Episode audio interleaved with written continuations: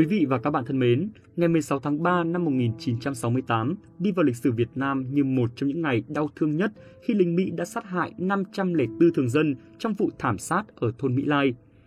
Những hình ảnh về vụ thảm sát đã gây ám ảnh cho đến tận ngày nay.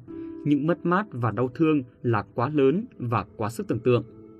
Thảm sát Mỹ Lai là tội ác chiến tranh ghê rợn do lục quân của Mỹ gây ra trong chiến tranh Việt Nam.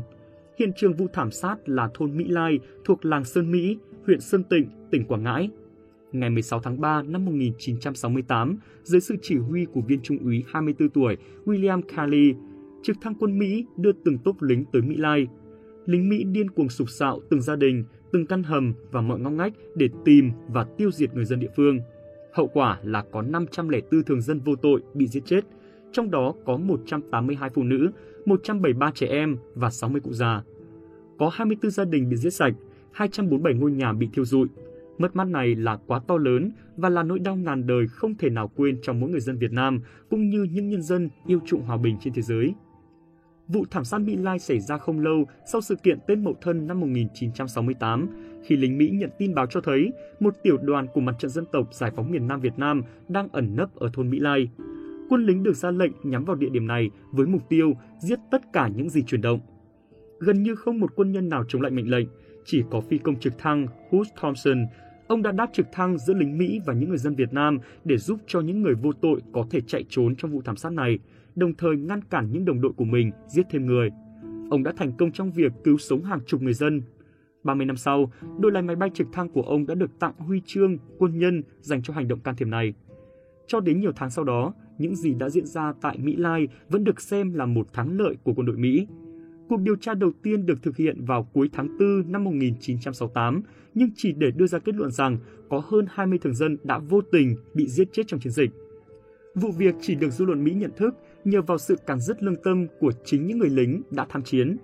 Phải cho tới tận tháng 11 năm 1969, nhờ sự vào cuộc của báo chí, những mảnh sự thật đầu tiên mới được phơi bày. Tin tức về vụ thảm sát hâm nóng thêm phong trào phản đối chiến tranh ở Việt Nam – nhân dân Mỹ và trên thế giới đòi rút quân đội Mỹ khỏi miền Nam Việt Nam. Nhà báo Seymour Hersh, người phát hiện ra tình huống bi kịch này đã nhận giải thưởng Pulitzer về tường thuật quốc tế năm 1970.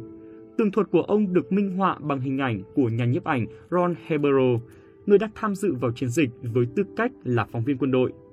Việc xuất bản này đã đánh dấu một bước ngoặt trong cảm nghĩ của công chúng về chiến tranh Việt Nam và đã góp phần quyết định vào việc tổng động viên của phong trào chống chiến tranh chỉ có 4 quân nhân bị đưa ra tòa án quân sự. Sĩ quan chỉ huy Kelly bị kết án mức án tù trung thân. Tuy nhiên, tên này chỉ thụ án 3 năm trong tù do được Tổng thống Richard Nixon ân xá và chịu lệnh quản thúc tại gia. Kể từ sau vụ thảm sát, làng Mỹ Sơn trở thành làng mạc hoang tàn, vắng bóng người. Những người dân ở làng Mỹ Sơn còn sống đến ngày hôm nay vẫn ám ảnh về ngày những người dân làng mình bị thảm sát. Nỗi ám ảnh chưa biết bao giờ mới có thể kết thúc.